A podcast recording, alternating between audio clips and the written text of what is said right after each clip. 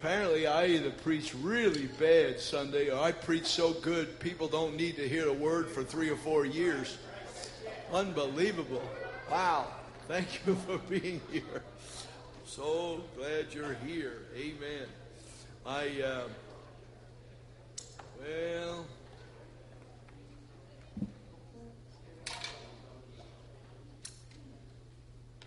Lord bless the teaching in Jesus' name. Amen. You may be seated. I uh, have been trying to share with you people the power of the Word of God, and that um, I spent at least two weeks, if not three, sharing with you the fact that the nobleman didn't need his physical presence to bring miracles, and uh, and somehow we need to learn how really powerful the Word of God is. According to Psalms. Uh, 33, 6 through 9, Hebrews 11 through 3, 11 3, 2 Peter 3, 5 through 7 says that the cosmos was created by the Word of God, and the things which appear are not made by things which are seen. And, and I'm still on this kick, I guess, about the Word of God.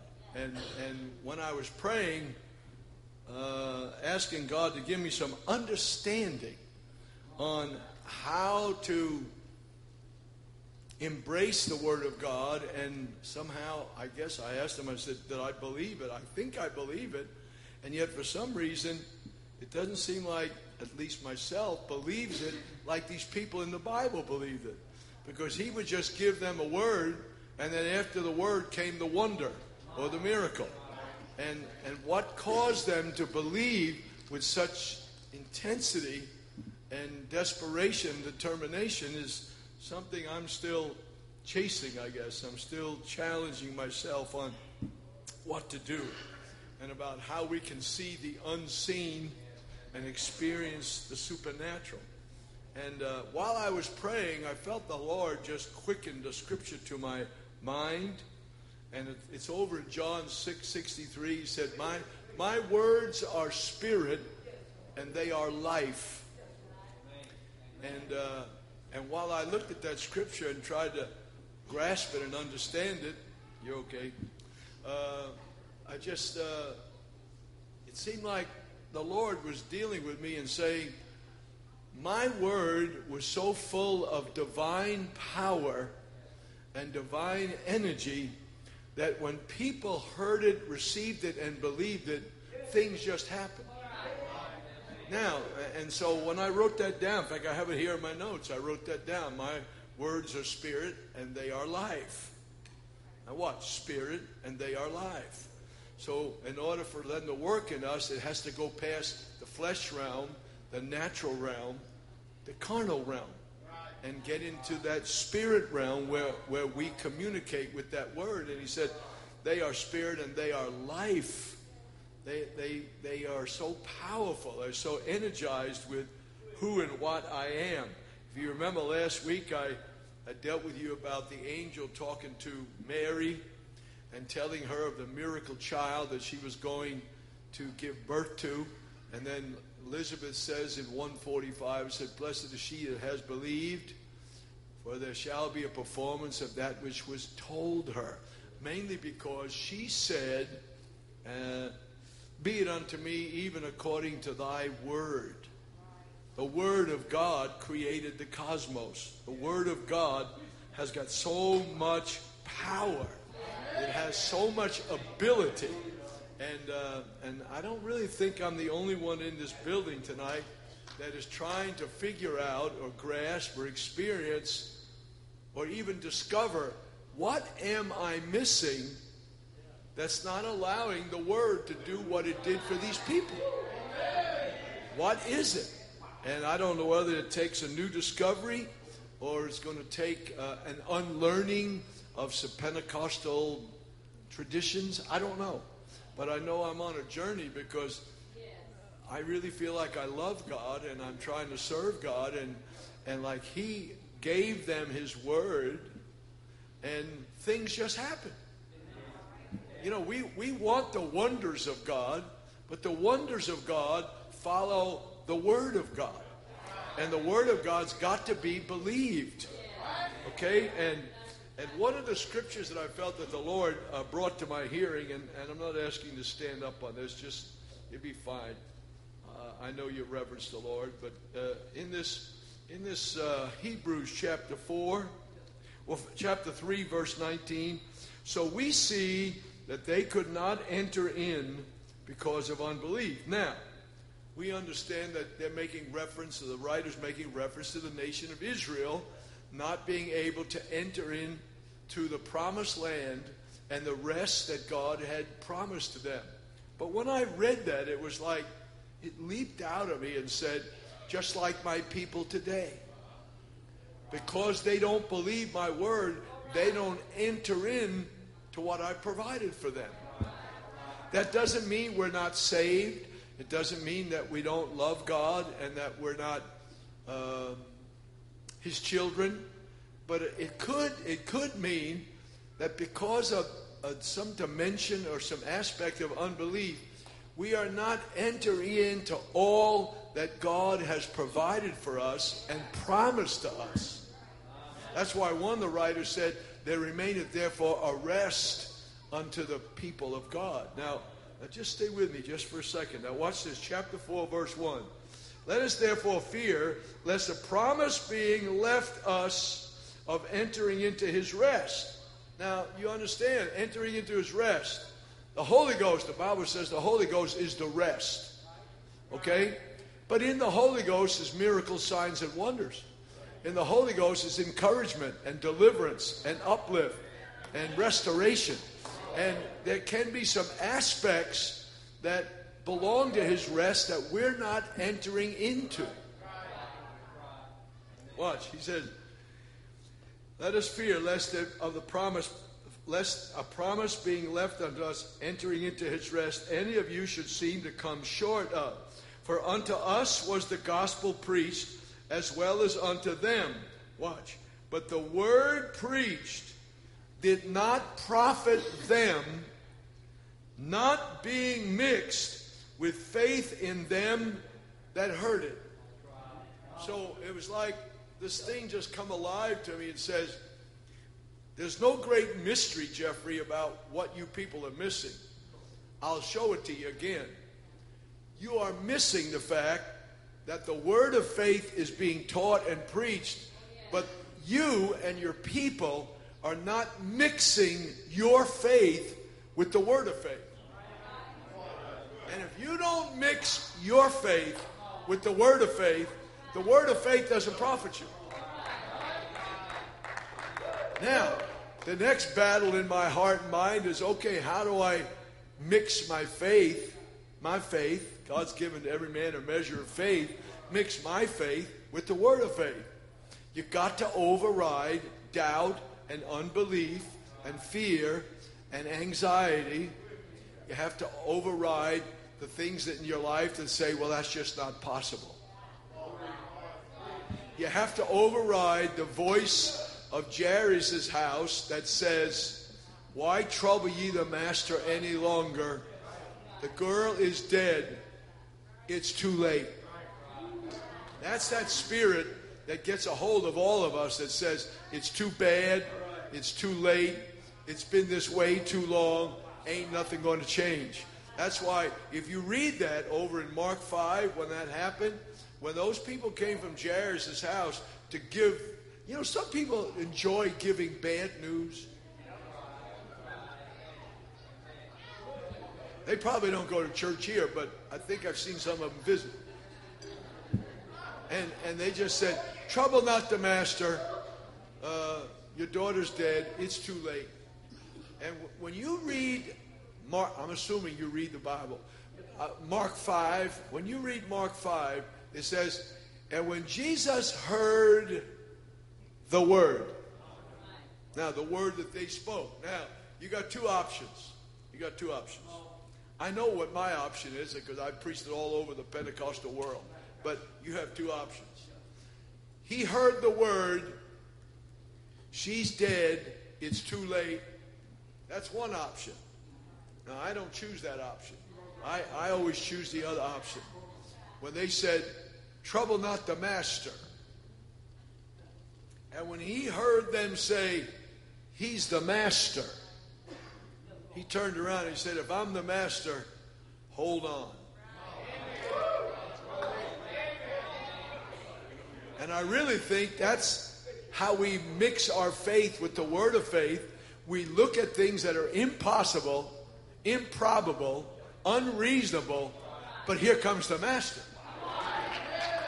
And he's the master of life, and he's the master of death. He's the master of devils. He's the master of disease. He's the master of failure. He's the master of mistakes. He's the master of everything. So when you read it, just read it. It says, and when he heard that word, doesn't say words plural. Says that word. Now, that could apply to she's dead, trouble not the master, or it could apply to when they called it master. Because I have always felt like something supernatural comes out of you and I when we say or call or believe he is the master. Remember on that trip in Mark 4 when they were in that boat? I preached on that lots of times for you. Said he fell asleep on a pillow and they got filled with jeopardy and the boat was being filled with water and they got terrified. And the Bible says they ran over and grabbed a hold of Jesus and said, Master, carest thou not that we perish? They didn't say, Lord, or Jesus, or my dear friend, they said, Master, carest thou not that we perish? And I think that he got moved to action by that declaration. We're in trouble. We're in a possible upcoming tragedy. But you just addressed me as the master. Not just a teacher, but the master. And so the, the master stepped up to the front of the boat, and the master of the wind and the master of the waves said, Stop it. And, and the creation that he created seemingly said, That's the boss, that's the master, and they shut it down. You read, just take take just some time. Just turn off your TV and your and your uh, your internet thing for you know tremendous sacrifice. Twenty minutes and, and just look in your Bible and just do a little word study on how many times he's referred to as the master. Because sin wants to master us, and sickness wants to master us, and mistakes want to master us, and personal failures and hurts want to master us, and bitterness and unforgiveness want to master us. And cynicism and criticism and wrong outlooks want to master us. But we need to let Jesus be the master of the situation. And, and if we can see him as that and, and declare that, I think that there will come wonders out of looking him and seeing him as the master. Okay? You got me? You got me? Okay? So now watch. We, we went through all this uh, last week. I know basically where I stopped because I wrote my notes right here 3 2 16. I got it right here. Well, I'm going back again. I don't mean to bore you. Where the word of the king is, there's power. Where the word of the king is, there's power. And if we can get a hold of God's word, who created the universe and cosmos, I've said it two or three times, by his word. Not the power of his word. The Bible says the word of his power. Because you, you have to understand something. The word of his power means the word, the expression, is the release mechanism. Doesn't matter how much power he has if there's no release. One of the things that you and I need to learn to do is speak the word of God in faith. Not think about it, not memorize it, I mean, it's, it's, good to do that, not just meditate on it, but sooner or later, you got to speak it into your situation. And, and, and sometimes when you go to speak the word into a situation, you'll almost feel foolish. You feel crazy. You're, the facts say this, but the word says that.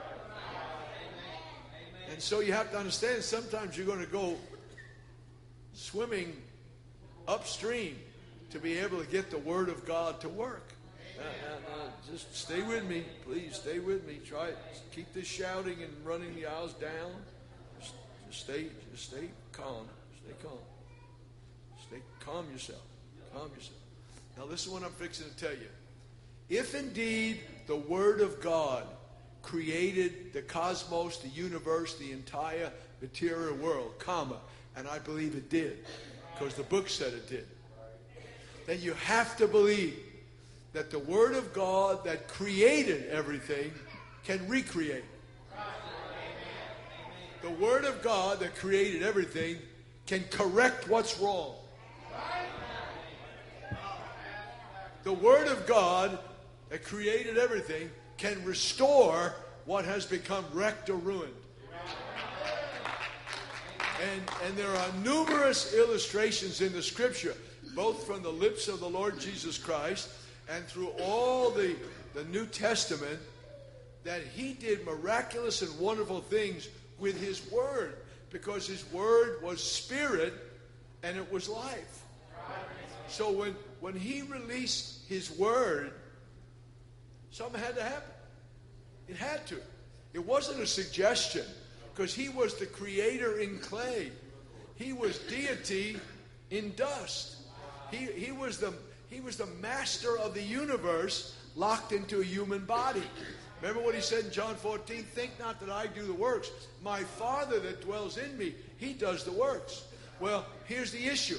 You got to make up in your mind tonight. Does the Father dwell in you? Now, now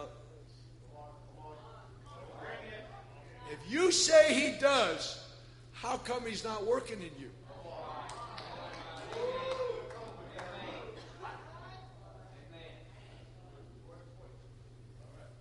Because our flesh gets in the way. Because our friends get in the way. Here's the word, here's the worst. Because my feelings get in the way. Because I become aware of what is and I'm, I'm afraid to step into what could be.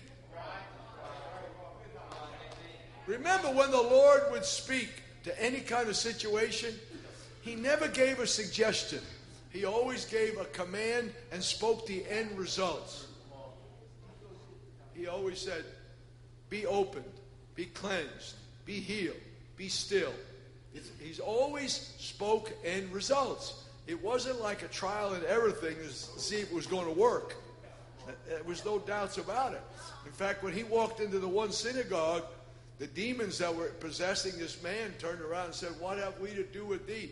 Hast thou come in, hast thou come to torment us before our time? They already know they got a lease agreement and they're they're almost out of time. They know that's coming. They just want to know whether you are just speeding up the days before we go to the pit. We we know you're able. And, and, and watch what the Lord said be still, be quiet. He didn't say, like we would, would you please calm down? Would, would, would, you, would you stop interrupting the service? No, he always gave the command. He said, Be still, be quiet. I don't need to hear from you anymore. And that spirit just went. And then after he shut his mouth, he said, In fact, let's just take care of it now. Come out of the man. And the spirit took a fit, threw a fit, and threw him on the ground, didn't hurt him, and he came out. Never touched him. Remember that scripture in Job 34, one of my favorite candy sticks? His hands make whole. Well, I have in my notes, so does his word. And one doesn't work any better than the other. Watch. I tell you, I think I've got an answer for myself in this. I don't know about you. Maybe you live on a different plane. Said, and the word preached unto them did not profit them, not being mixed with faith in them that heard the word. So apparently, when Jesus would preach and Jesus would teach, and then he got ready to demonstrate and, and loose people and liberate people, the people mixed their faith with the word of faith, and so that when he gave a command, they just responded.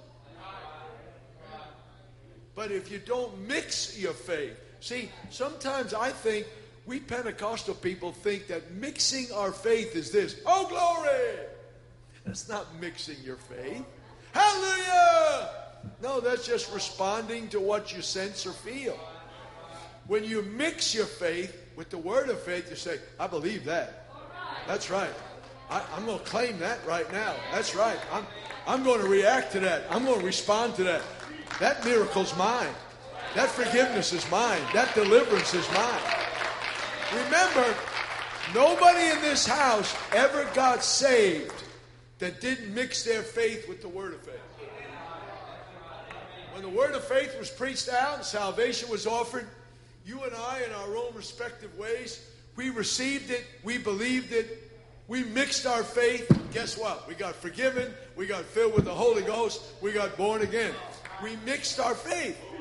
Because you know there were many times, possibly, when you went to church, you didn't mix your faith with the word of faith. You felt conviction, you felt like you were convinced it was right, but you couldn't bring yourself to mix your faith because that means you then have to make a step.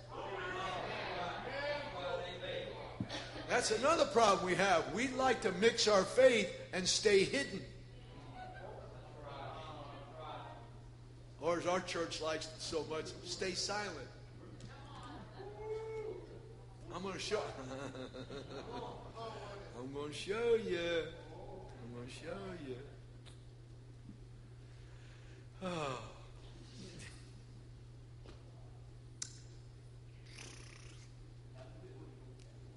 Enoch, watch, Enoch, we love to preach, I love to preach on Enoch. But Enoch heard the word of faith. And he mixed his faith with the word of faith, and it caused him to live the way he lived.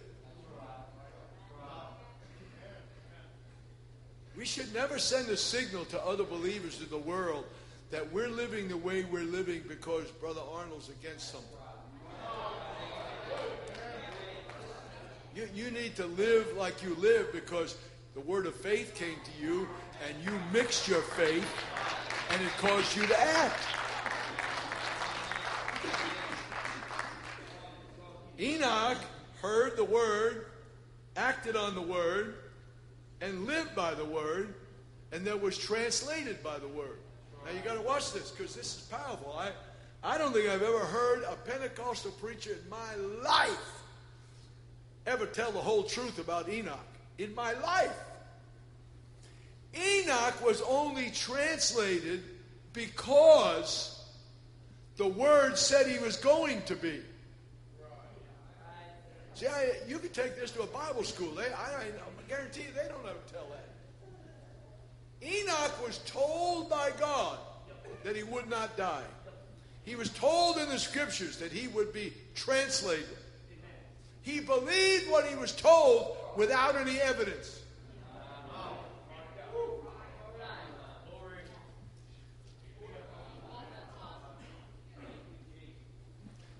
Enoch walked with God so well that if I understand the scripture, he never did see the first coming of the Lord.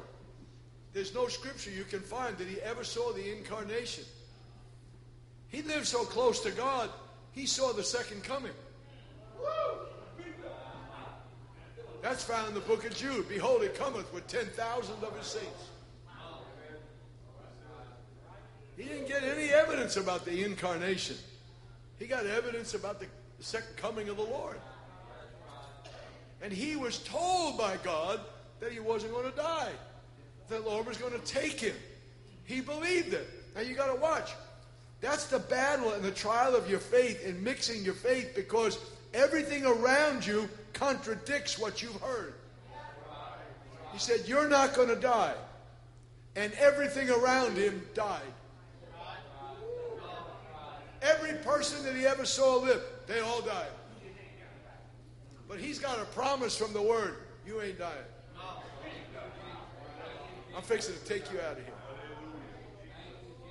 He was promised a translation. You can read it in Genesis, you can read it in Jude, you can read it in Hebrews. And he believed it in the face of contradictory stuff. And that's that becomes the trial of our faith and the battle of our faith because everything around us, when we go to believe God for something, contradicts what we're trying to believe.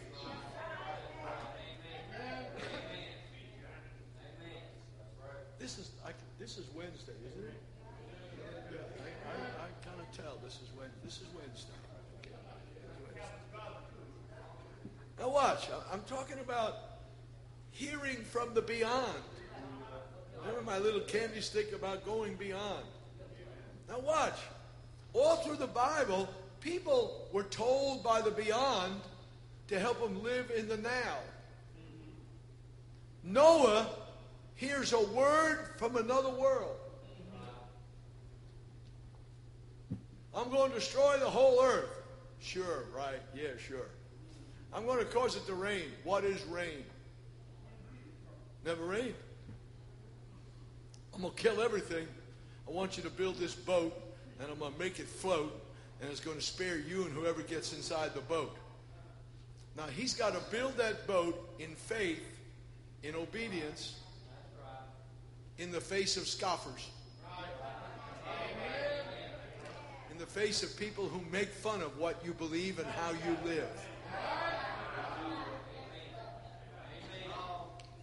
You'd be surprised how many people in the so called Christian world do not believe in the second coming of Jesus. I read a statement to you from the survey that was done by the American religious people, and they said in their statement 93% of the people that were surveyed from Christian churches do not believe in the second coming. Well, if I didn't believe in the second coming, I wouldn't believe in the first coming either. 93%. That means those wackos of us, we're in the 7% that does believe. That we believe he's coming back. We believe we're going. We believe we're going to be translated, raptured, get a glorious body like his glorious body. And we have to mix our faith with the word of faith, regardless how people think we're nuts. And by the way, we need to live. When you mix your faith with the word of faith, you need to live with one eye on eternity and the other eye on the judgment seat of Christ. Because we're facing both of them judgment seat of Christ and eternity. And, and, and you got to believe it in the face of people that say, oh, you, you stupid church people, you're so nuts. Don't, don't order your life now for something you think is going to happen in the future. Well, if, if you were going to hell, I'd recommend you to order your life a little better than you are right now. But see, that's because people who say stupid stuff like that, in their heart of hearts, they don't believe there is a hell. They've been convinced by these liberal morons on TV, radio, and literature that God is a big sugar daddy, a big Santa Claus. He's not going to let anybody be lost. That's a lie from hell, folks. That is not going to happen. Whosoever was not found written in the Lamb's book of life goes to the lake of fire. That's it. But it's going to take mixing your faith with the word of faith to believe it. And when you believe it, you'll behave.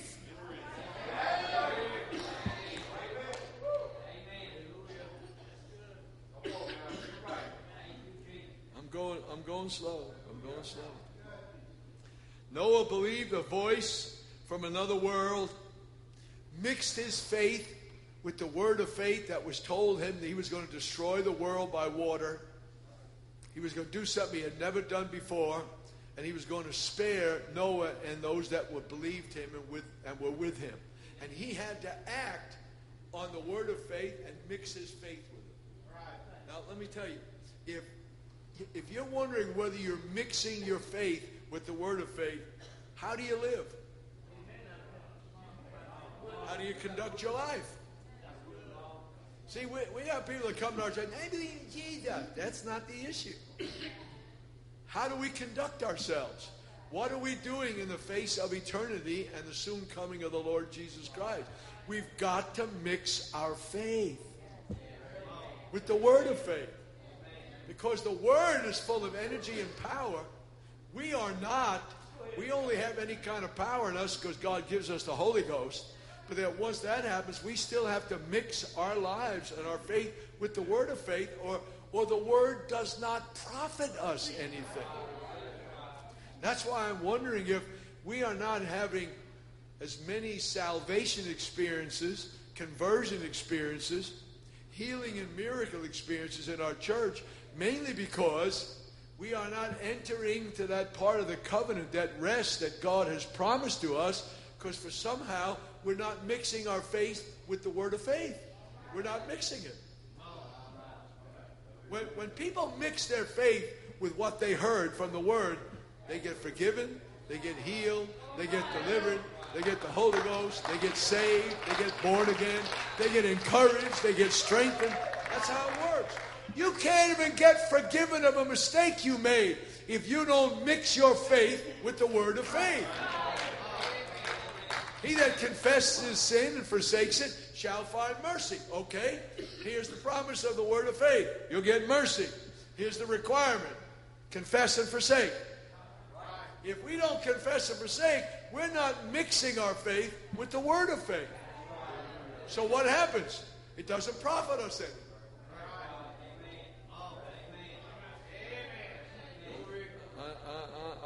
I know it's Wednesday. I know it's Wednesday. I know it's Wednesday. Just consider, just consider the miraculous ministry and life and the mercy and restoration that Moses experienced from hearing a word from a bush. The angel of the Lord appeared in the bush and told him, I'm not finished with you yet. I want to use you to redeem Israel and deliver two and a half million people. And I'm going to, and he believed it. How do I know he mixed his faith? He went back to Egypt. If we mix our faith with the word of faith, it will order how we live and how we walk. I'm sorry to hurt your feelings. I'll help you with this. See, amen means it's even so.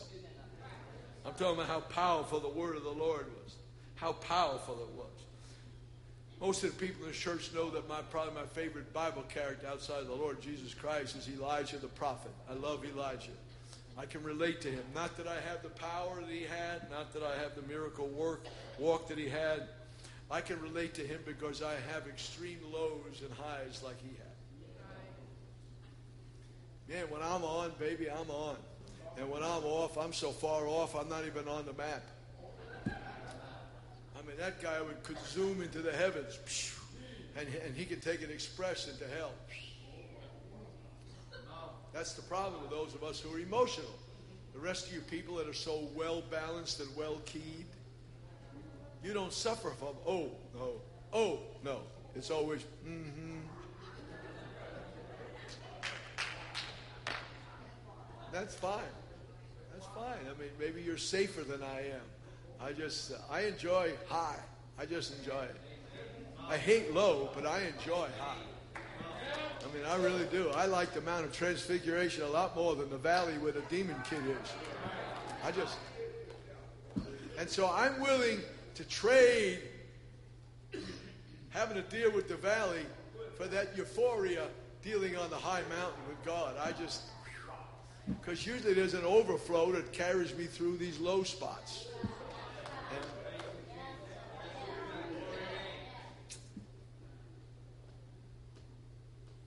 Elijah, I'm going to help you with this.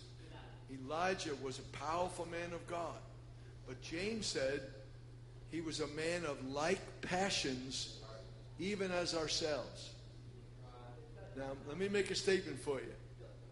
There's only one thing that made Elijah as fantastic as he was. One thing only. He mixed his faith with the word of faith faith is what made Elijah powerful. Being connected to the spirit world made him powerful. Now, watch. He gets ready to challenge the prophets. God, remember what God said? Go show yourself to Ahab, I'll send rain. No evidence. Clear skies, heat wave, drought. And the word says, I'm sending rain. All he has is the word. I'm going to give you something to save you years and years studying or going to Bible school. Let me tell you what it is. What is faith? I, I've read so many dozens and dozens of books and interpretations and explanations. What is faith? I could have saved these people years of studying. I could have, I could have told them up front. They could have went and played golf. Here's what faith is. Ready? It's, it's going to be revelatory. Hold on to your hat. Believing God. That's it. That's it. No ifs, ands, or buts. What is faith? Believing God. Believing what He said, no matter how impossible it looks, how crazy or absurd it feels. What is faith? Believing God. That's it. Believing God. And the thing that we have to do to get that belief to work is to mix our faith. Elijah, go show yourself to Ahab. I'll send rain. Well, he shows himself to Ahab. There ain't no rain. Then they had the turmoil on the mountain. Remember that story when he calls down the fire? But do you ever look in that, at that one little verse when he gets ready after the Baalite prophets couldn't do anything but put on their little Pentecostal show? It looks like a Pentecostal service.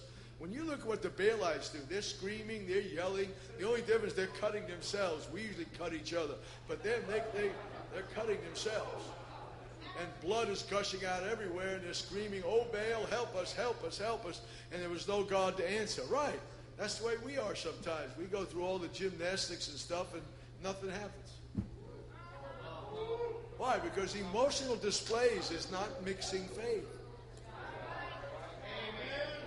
So when they finally finish, we know the story. Elijah says, Step back, boys. Let me show you what a real God can do. And he, and he rebuilt the altar, and then he poured the water on. Now, watch what he says. Now, Lord, let it be known this day that I am thy servant. Watch this. And I have done all these things. Here it is. Here's the key. At thy word. I didn't just come up with this little plan and this little episode. You told me what to do, and I believed you. And now that I've believed you, and I have complied with you, and I have obeyed you, I want you to vindicate my actions. And the Lord said, with pleasure. That's what we have to do to get what we need from God. We need to have a word from God. We need to believe it to such a place that we obey what it says, and then we have to have expectation that God is going to do what He promised. Are you hearing me? Now, we always know the story about Abraham. He's fully persuaded that what he's promised, he's able to perform. That's fine. But, but, you got to get this. If you don't remember nothing else, remember this. The Word of God. Wait a minute. Whether it is a rhema word, which is a, a now word, a quickening uh, impression, a voice of the Holy Ghost, something that talks to you, or it is the written word of God, either one should be our warrant for obedience and belief. It should not be, well, I'm waiting to feel the Spirit. Well, I'm waiting to sense something. Well, I'm waiting for the hoopa hapa laka baka baka. I'm waiting for rain to. Ho- no, no, no, no. If God gives you and I His word, that's enough warrant to believe. Because everything else in the universe knows and believes that's the word of God. When the word of God comes to devils, they say, Yes, sir. When the Word of God comes to disease, it says, Yes, sir. When the Word of God comes to storm and nature, it says, Yes, sir. When the Word of God comes to mankind, I'm not sure.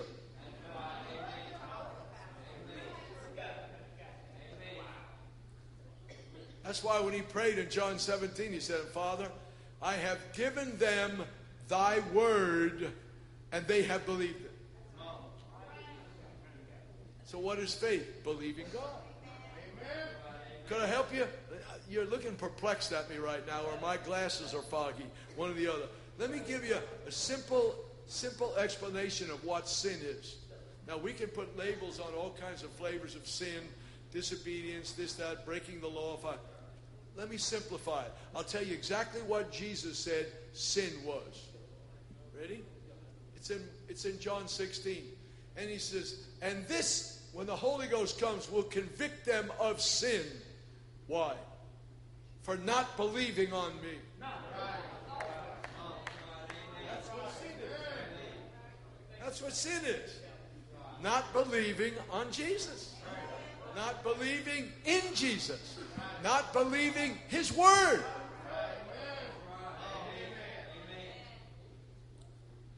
Okay, I'm almost there. I'm almost there. God's Word has to be the warrant for us to believe and to act and to receive. Consider, He gave the centurion His Word. That's all He gave him.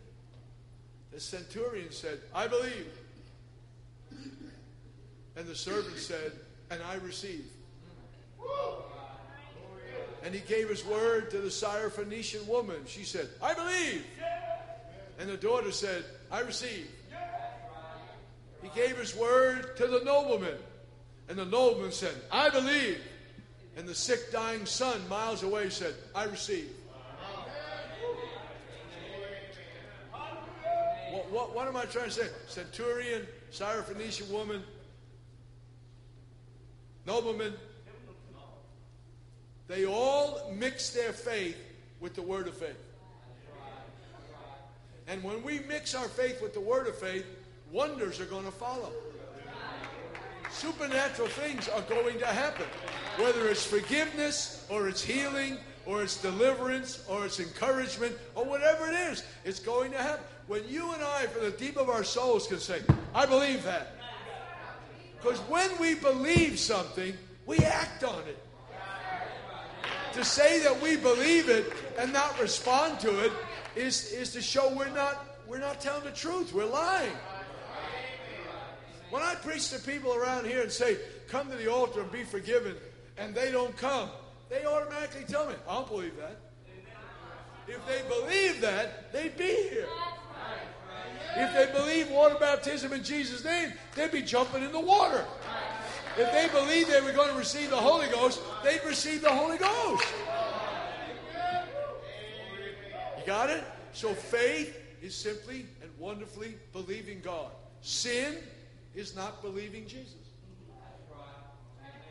And it takes all kinds of forms, whether it's behavior, whether it's practices, whether it's lifestyles, whatever it is. It's all not believing God. I don't want to hurt your feelings, folks, but I'm talking better than you're listening. The Lord told Jairus, don't listen to those guys. Ain't too late. It ain't never too late with me. He said, believe and your daughter shall be made whole. It'll be okay. Syrophoenician woman, nobleman. I got a few more that I, I made a list of turn around. When you go to Mark 2 and they ripped the roof off, they let the guy down on the cot. You remember that? Interrupted his Bible study. Watch what he says. I, would like to touch you and give you a healing, but uh, uh, I'm not going to touch you. I'm going to talk to you. Thy sins are forgiven thee. Not a touch, a talk. Thy sins are forgiven thee. And people started saying to him, Who is this man that forgiveth sins? Only God can forgive sins. And he perceiving what they said, he turned and said, Why do you reason such things in your heart? Whether it's easy to say, Thy sins be forgiven thee, or to say, Rise and walk. But that you might know that the Son of Man hath power, that word is exousia, authority on the earth to forgive sins. I'll validate the invisible by the visible. Young man, I say unto thee, arise, take up your bed, and go. And he that was crippled took off. So that tells me that in God's economy, the visible always wants to validate the invisible. Now watch, he didn't, he didn't touch the guy. He just talked to it. Why? My words are spirit and they are life. When I release my words into people, life shows up. Wholeness shows up. Mercy shows up. Forgiveness shows up. He walks into the pool of Bethesda there's all these cripple there. He walks up to the one guy. Would you would you like to be made whole? Well, I've tried to get in the pool so many times and I can't get in while the water's being troubled and and while I'm coming, somebody else gets in. He goes, stop, stop, stop, stop, stop. You sound like a Pentecostal. Stop! I asked you a simple question. I didn't ask you a biography of your life. Would you like to be made whole? Yes or no? He couldn't get the guy to ever say yes or no, so he had to stop his speech. Stop, stop, no more. I can't put up with no more. Grow, stop. Arise, get up. And the guy mixed his faith with the word of faith. In other words, he made an effort to move. And as he responded to the royal command, it worked. Watch. Never touched it. You know that when I talk about that, I feel so bad for some of you sweet people because I feel like you are so married to being touched. If you are not touched, God Himself can't help you. If I don't get, that, uh, apparently that's going to do something for you. I feel. You know how many nincompoops we have in the church that feel, that live like a bunch of dogs? Feel His presence. Well, that's wonderful. I love to feel His presence. Do you think the miraculous would work without feeling His presence? Now, if you were honest, you would answer, no. I got to feel it. Well, see, that's that's because you're not mixing your faith with the word of faith because faith is not feeling. Faith is believing.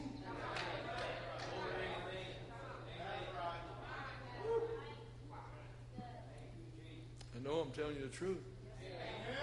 Mark chapter 5, he came across to the land of the Gennesaret, to the land of the Gadarenes.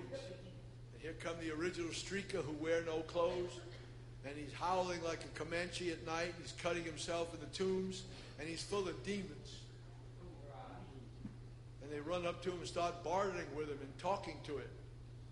And see, apparently he had such a tremendous hold of those demons over him that at times they could control his mouth and his mind, and other times he'd be back to normal. Then he'd control him again. So he had a real problem because when he gets to talking to the Lord. It ain't him talking, it's those spirits that are talking. The man wants to be free, but he's being dominated by these spirits. we call it schizophrenia nowadays, dual personalities, and all that stuff. There's a lot more involved than just schizophrenia. And so he starts talking to him and he says, I love this. I love this. I wish to God I had faith like devils have faith. This guy's got faith. Faith. They believe God. If you cast us out, they, they already cast their ballot. We know you can. We know you're able. We know that's your business. We know that's why you're here to set the captives free. We know that. Amen. So if if you set if you set him free and cast us out, don't cast us into the deep. Let us go into the pigs. And, and the Lord is so powerful. JC, he's so powerful with a word. Watch. One word. Go. And all of a sudden he had a vacancy. And those demons go into the pigs, and the pigs run down the water. He never touched the guy.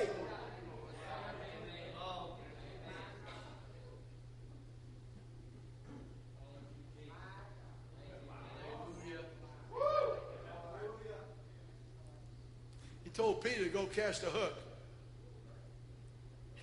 Told the men to go look for the man carrying a pitcher. He told the disciples, go in the way where the two ways are, and you'll find a colt tied. All he ever given was his word. But see, if you believe the word, you act. If you don't believe the word, you stare.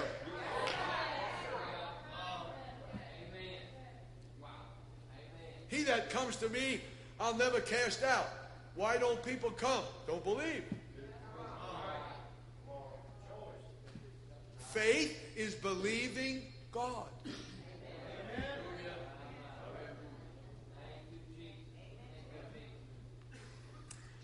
Woo!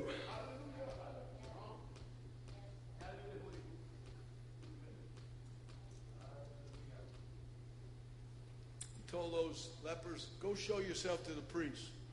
As they went, they were healed. This is the one that really gets me. In Luke 5, he turns around after he's finished teaching. He says, come on, let's launch out into the deep. Watch what he said. He didn't say, go fishing. He didn't say, let's launch out to the deep to go fishing. He always speaks the end. Let's go, let your nets out for a draught, a catch. Launch out in the deep for catch, not to fish, to catch. Watch, we're just like him. Lord, we've we've fished all night and have taken nothing. I mean, we're professionals at this, and it's the wrong time of the day, and you don't fish during the heat of the day, and and you know the fish aren't going to be there. And I've been doing this for 28 years. I'm smart. You're just a carpenter. I'm a fisherman. Yeah, he didn't do any of that stuff. He said, okay, watch, faith. He mixes his faith with the word of faith. Let down your nets for a draw. Let's go. Even though he's probably acting against all his natural impulses as a fisherman. Because when you're able to mix your faith with the word of faith, the miraculous is just around the corner. The supernatural is just around the corner. We know the story. They let down their nets for a draught, and when they let down the, they didn't let down the nets, they let down the net, and the net break. Read it, the net. He told them plural, let down your nets, plural, but he didn't have that much faith, so he let down the net, and the net broke. And they had to call the other guys to come over, and they almost sunk both boats. And watch, and on the heels of that miraculous display, Peter gets under conviction. Depart from me, I'm a sinful man. Oh, I'm glad you told me. I didn't know that. He said, I came here to make you something you couldn't make yourself. I'm going to make you a fisher of men. I'm going to help you with that. If, if you could mix your faith with the word of faith about catching natural fish, I want you to start mixing your faith with the word of faith for catching spiritual fish. That's what God wants from us. He wants us not to be intimidated, not to be afraid. He's saying to us, like he said to them, Have not I sent you? Haven't I sent you out into the harvest? Yes.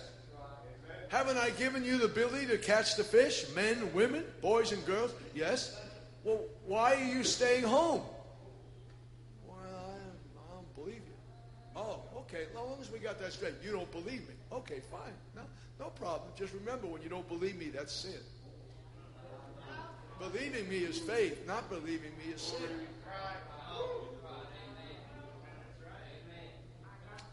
Oh, God. I got some stuff I want to say. It is Wednesday. Yes, it is. Okay. I want. I have preached so many times on Bartimaeus.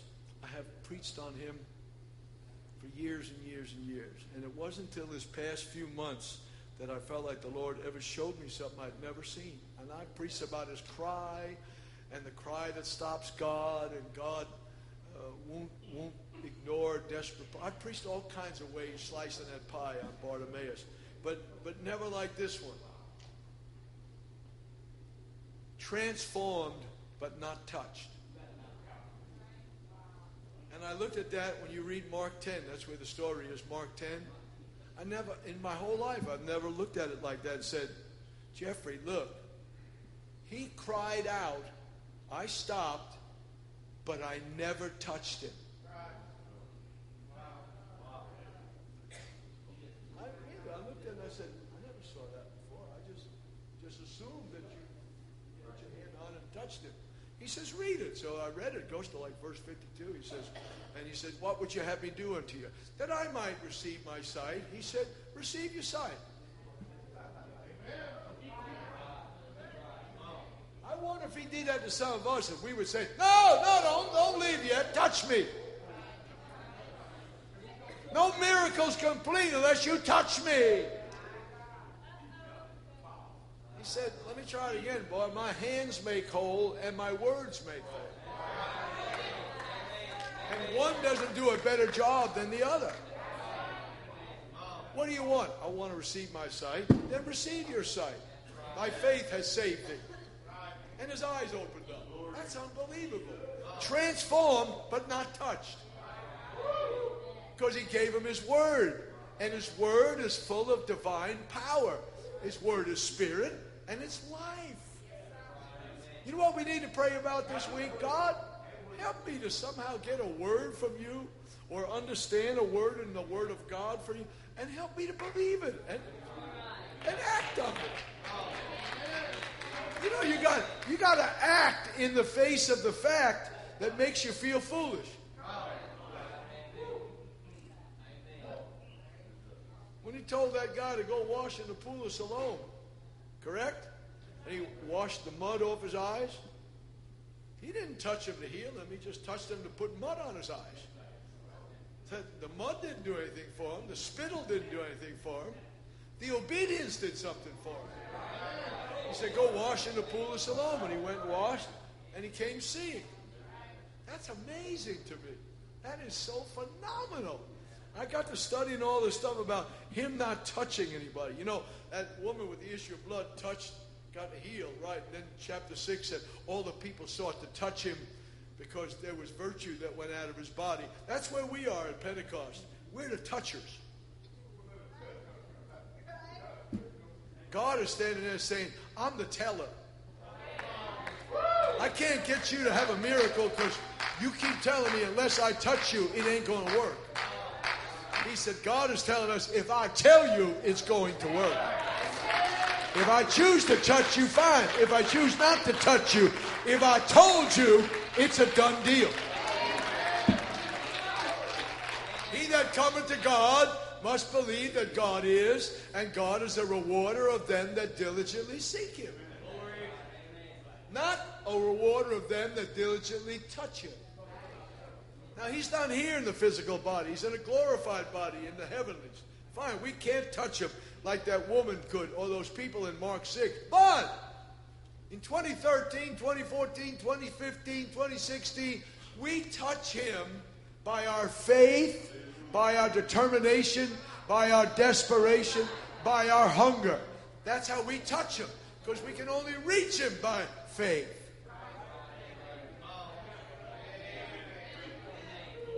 I'm, I'm almost done. I'm almost done. Forgive me for boring you so badly. I didn't mean to. I was trying to help you make you understand something. I, I, I, let me show you how it worked in the New Testament. You say, well, you know, it was different with Jesus. Really?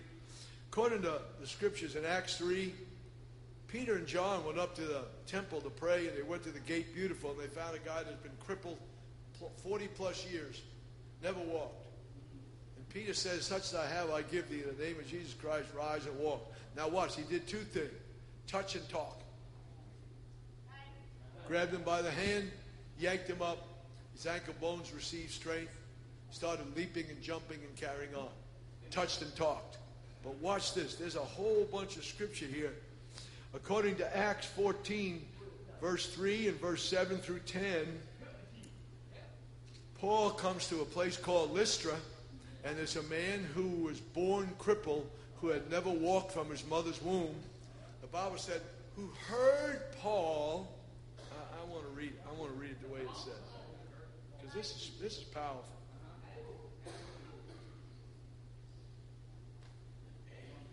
There sat a certain man in Lystra, impotent in his feet, being a cripple from his mother's womb, who never had walked, had never walked. Watch, and there and and there that same heard Paul speaking, who steadfastly beholding him and perceiving that he had faith to be healed. So now, the man is mixing his faith with the word of faith. How do you do that? I don't want to be offensive, okay? I know it's Wednesday and you're almost asleep. Okay. Just hold on. My perception said, he steadfastly beholding him, and beholding him, and perceiving that he had faith to be healed. How did he perceive the man had faith to be healed? I don't think it was like us.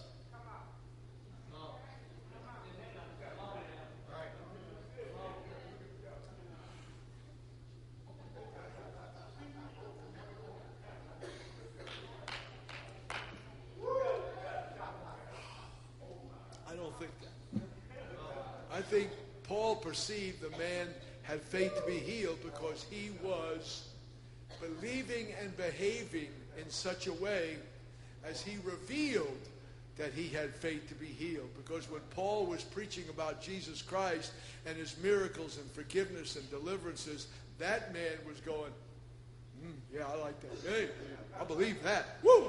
Wish I could have met that guy. Man, I believe that guy could hit. I, I wish I'd have been there when he was what? Woo! Yes, sir. I believe. I sure. And he was so reacting and responding that Paul, beholding him with his agitated activity, turned around and said, "This guy's got faith to be healed. I won't have to go lay hands on him. Hey, stand up on your feet. You'll be okay." And the man was mixing his faith with the word of faith, and the miraculous followed. Let me help you with it. You don't have to wait till the end of a service for somebody to lay hands on you and pray for you. If you just start releasing your faith during the service, whether it's for forgiveness or mercy or encouragement or healing or deliverance, That is why when we are in a service, that sometimes when the preaching's going on, or the singing or the worship's going on, and you'll be sitting next to someone, and you'll be going, woo, hey, hey, hey, hey, woo, yeah. And you're sitting, the guy next to you is like this.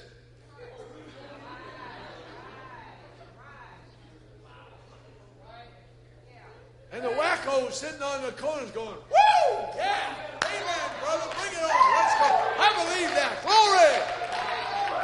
And then when you walk out of the service, the one guy's going, My God, was God in that house? And the other guy goes, What what what did you what happened to you? What? What? It's it's the one doing this. Hallelujah! Sitting next to the one doing this.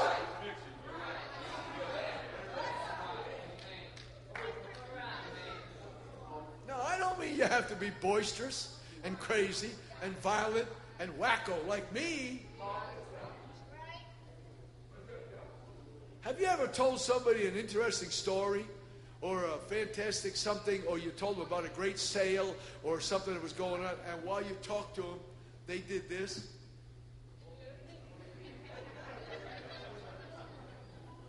Now, I've done it, and I'm so stupid. What I do is I increase my volume and I increase my gymnastics. And I'm trying to explain to them how exciting this was and how great this is. And they're just looking at me like. And there's other people you tell the same thing. They go, yeah, where is it? Well, how long is the sale? What, what's going on? Now, one's believing you and one's not believing you. How long has it been since you said in a service, when the preacher was preaching something like that fine young man that preached so marvelous Sunday morning, preached like that, and, and, and, and you're sitting next to someone go, Whoa, did you hear that? Man, was that great? And you're saying, Stop hitting me. And one walks out of the service on their tiptoes, and the other one's just doing their standard Pentecostal.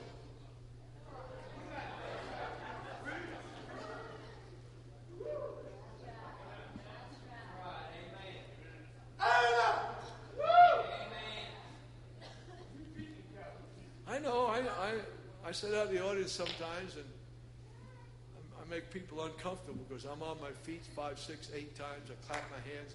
I try to encourage the preacher. Have you ever thought, some of you sweet darlings, that it's not just an ego trip that the preacher is on?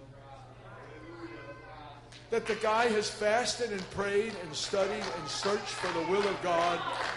And when he gets up to help you, I got all kinds of demons that are fighting against me.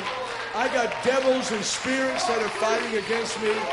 And that sometimes it would really be an uplift if you would just give a little encouragement to the preacher. Because he's battling all kinds of hell to try to bring you a good word from the Lord. Now, I didn't say it was me. I just said some preacher. Really, I mean, I, I just, I, I, know it's, I had someone from our church not too long ago tell me, you know, beyond the iron, it ain't all in the shout. And I said, it ain't all in the sitting staring either. Well, I, I just don't, I just don't feel like shouting or saying amen. I said, well, keep doing the dumb stuff you've been doing for years. Just do your zombie impersonation. That's okay. It ain't no problem. But you're never going to convince me or God that you believe it. It ain't going to happen.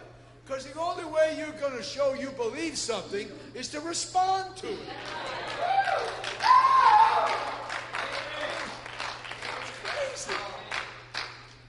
Okay, let, let, let, let, me just go another little, few more minutes and I'll be done. You fine, fine, fine people, find people. Watch. Turns around to the men at Lystra and he says, Spoke, stand up on your feet, you'll be fine. Then uh, Peter goes into a little city and he finds again a guy named Enos, and he has been crippled for years. That's Acts 9, 32 through 34. And he's been in the bed for years. Now watch. See if, see if the disciples hadn't picked up on the varied ways that Jesus healed people. Touched them, did this, did that. In fact, I am firmly convinced that this miracle that happens in a few minutes, he turns around, looks at this Enos guy, and he says, Stand up on your on your feet and make your make your bed. You're okay. And the guy just got right up. Never touched him. Where did you pick that up from, Peter? Oh, I saw Jesus do that. Now here, here's the one that gets me. Same chapter. They go into this little village, and there's a sweet lady named Tabitha, which they call Dorcas, and she made all kinds of nice garments for everybody. Well, she got sick and she died, and they washed her and they laid her in the upper room. She's on this bed, I guess. And they sent down the lister and said, Hey, Peter, come on up here uh, Dorcas just kicked the bucket here. We need you to help us. And I, every time I look at this, I keep asking God in my life, help me. What can I do to do this? How? Show me how I can release my faith. And the Bible says, watch. First, he put them all out. Uh-oh. He's been hanging around Jesus. Because that's what Jesus did when he went to Jairus' house. And they said, it's too late. You can't do nothing. And they laughed him to scorn. He took them all and says, get out of the house. How to win friends and influence people. Get out of the house. I don't want all you stupid jerks that don't believe nothing. Get out of the house.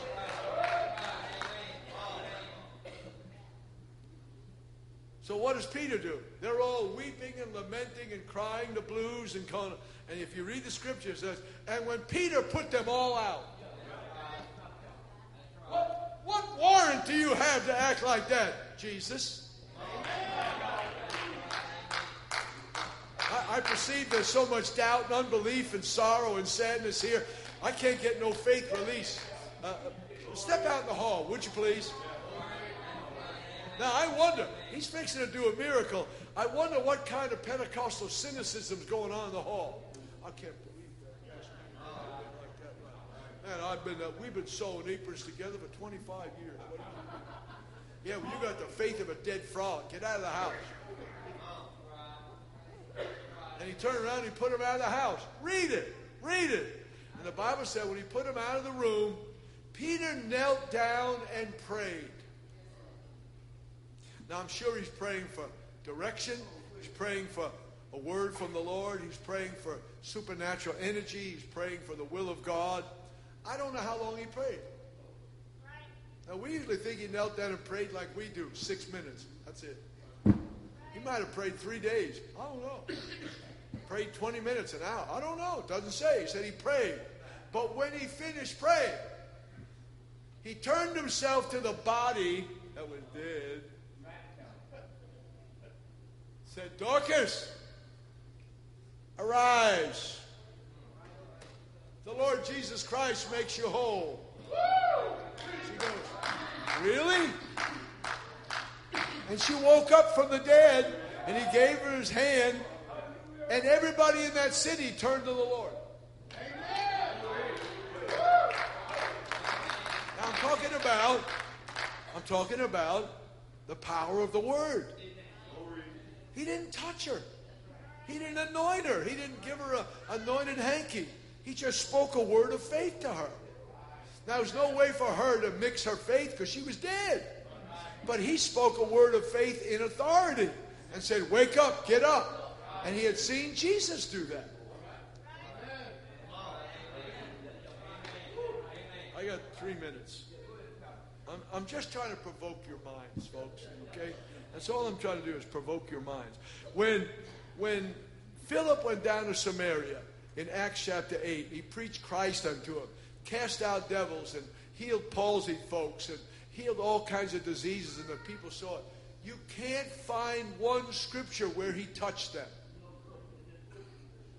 We just assume he touched them.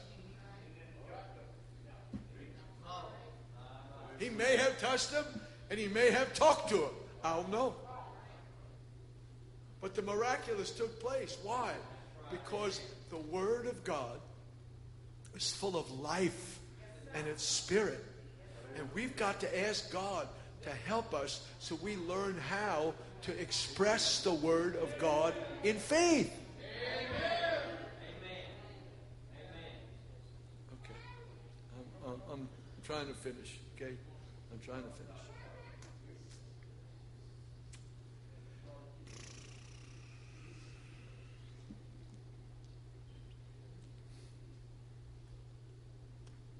Go one more time and I'll stop.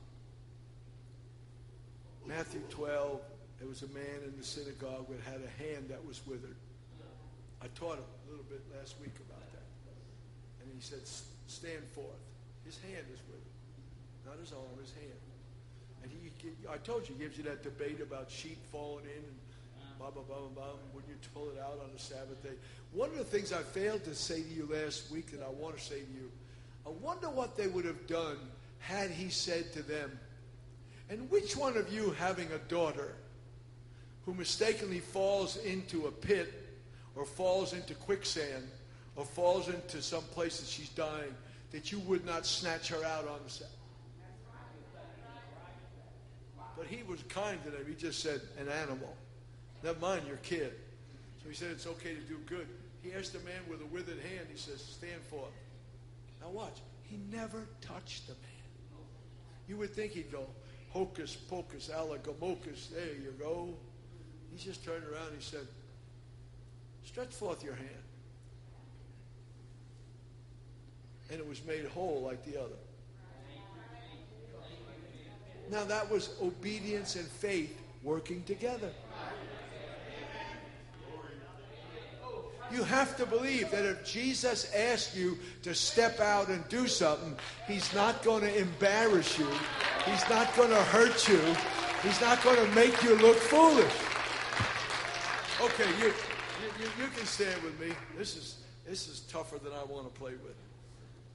Thank you, Lord. Bless everybody and give them a good night's rest in Jesus' name. Amen. God bless you. You may go home and enjoy the internet. Thank you.